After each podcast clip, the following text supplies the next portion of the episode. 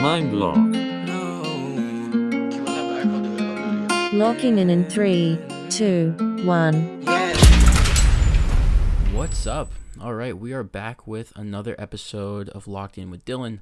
I'm your host, Dylan Nadler, founder of MindLock, and today, you know, on this quick one, we're going to talk about the concept of 100% uh, doing your best, you know, your effort levels, and that always being in your control, and kind of what that means. So, you know, this is this is a concept that, that's really important to me, and it's helped me a lot through both my career as an athlete and my success as an athlete, as well as you know helping athletes and working with them to overcome issues and challenges and problems, and you know allowing really anybody to be at their best all the time. So, kind of rewinding for a second, I was familiar with this concept after you know coming back from a tournament, probably uh, 2014-ish type of thing. I, I, came back from a tournament in Portland with my coach, um, and, and this was one of the first events where it was just me and him. Uh, you know, usually we traveled with not a big team, but enough of, of my teammates being there and having that sense of comfort and, and familiarity. And, you know, it was just me and him. And we had some good time to bond and to talk. And we had a great relationship. And, you know, coming home after a performance that wasn't that great and one that I wasn't happy about, he had recommended that I read a book. Um, and the book was called The Four Agreements. Now, this is a pretty popular book if you've heard of it. Um, definitely worth it and would recommend. And if you haven't heard of it, I would definitely say check it out um, because it's something that really changed my perspective on a lot of things. Um, but anyway, he recommended that, that I read it, and I was like, you know what?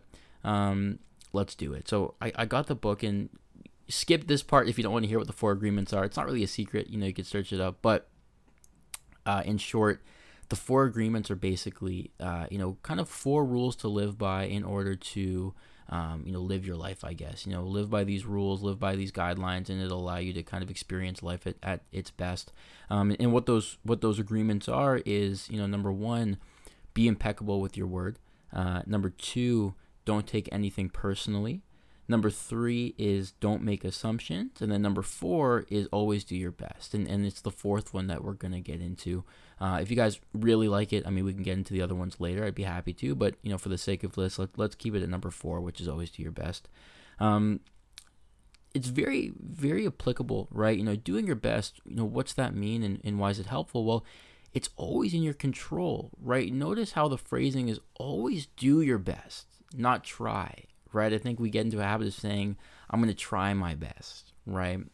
You can try to be perfect, maybe. I mean, it's not that helpful, but you can try. It's not that realistic. But your best is something that you can actively do without needing to kind of strive for it and be in this middle ground. So, doing your best is something that you do. It's something that's present. It's something that you can control. Um, and it's the understanding that, you know, I can't maybe be perfect. I can't always be flawless, but I can always do my best and breaking down what that means. So, again, your best doesn't mean perfect. It's just the best that you can do.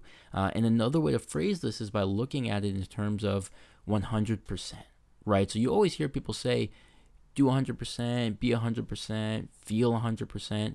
And, you know, what that means is it's kind of like your max capacity, your max potential. What you'll also hear sometimes, depending on who's saying it, is, is people saying things beyond that, right? Go 150%, 200%, 110%. I'm of the opinion that that doesn't really exist. I mean, feel free to disagree. It doesn't bother me. Um, but I just don't think you can give more than 100%. I don't think it exists because, you know, what's the cap? If you can go 110%, why can't you go 120? And like, where does it end? You know, I think the way I picture it at least is like you can't fill a cup more than its max capacity. It'll just start to kind of fill over the line and you won't have any more in there than you would have if it was kind of at its fullest. So 100% I believe is is the capacity and what that is is it's your very best. It's your capacity to give.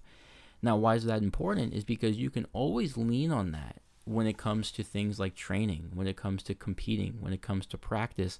You can always give your best regardless of what that looks like. So 100%, I think a lot of people confuse what that means. You know, your 100% is not the best you've ever been. I don't think it's not it's not the the highest that you've ever set that bar because what that tells you is that you, sometimes you're striving for what's just not possible in that moment. You know, for me, if I've set this bar of like what it looks like when I was at my best, maybe it was a couple months ago, it was just a perfect training. I felt amazing. I was explosive. I was fast. I was excited But what if today I feel a little sick or I feel a little injured or I'm sore from yesterday and I just can't reach that mark? Does that mean that I just shouldn't give my best or that I'm not 100%? No. 100% is just your max potential. It's your maximum kind of ability to be at your best and do your best and just like give everything you've got. So 100% I think and, and what this kind of book gets you to think as well is that 100% is not this stagnant thing, but it's something that's flexible. It's always changing, right? Your 100% today is different than it was a week ago. It's different when you're injured. It's different when you're sick. It's different when there's different things going on. So it's more so instead of using it as this gold standard to follow, to be in the moment and to say, well, how do I feel today? Do like a body scan, right? Do like a, a mental scan of how do I feel? right? And based off of how I feel and the way my energy levels are and stuff like that, what is my max capacity? And, and that's always changing. And what I think that does is it always holds us accountable to really showing up and pushing everything we've got. I, I think you can use that as an excuse the other way of saying, ah, well, I don't feel 100%. Right? I guarantee there's been times where either you've said that or a teammate has said that. You've heard someone say that. Like, man, you know, I'm okay. I'm just not 100% today my ankle's kind of bothering me or, you know, whatever what that does is it allows you to kind of not give that best effort because you know it won't be as fruitful as it's been in the past. Again, understanding that 100% is a concept of just what you're able to give. You can always do that. It doesn't matter if today's 100% is only 10% of what it was a month ago. It's your max, it's your limit, it's your maximum productive output. So, anyway, long story short, because I'm kind of rambling here. Um, but what it should do is, you know, that concept should allow you to kind of stay encouraged despite the obstacles that can be presented, right? Things like injury, things like sickness, things like personal things, you know, and taking away from this concept of, ah, it's not worth it today, you know, I'm not at my best. It's like, well, what can you give? What does your 100% currently look like right now on this day for this training session?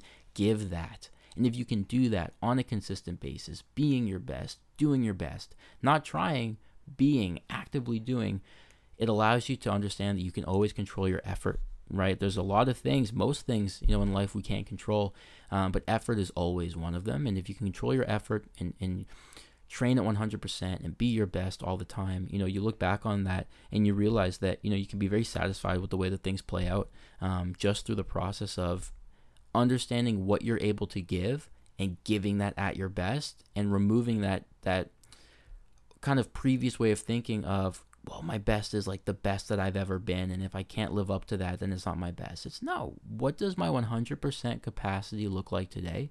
And how do I just live that out? How do I fulfill that? And, and you'll get to a place where you feel really good. So, you know, long story short, again, understanding this concept of what it means to do your best, to be your best, to give 100%. And what I think you guys should try out over this next little bit is doing that scan, asking yourself, how do I feel today? And based off of how I feel, what's my maximum capacity look like?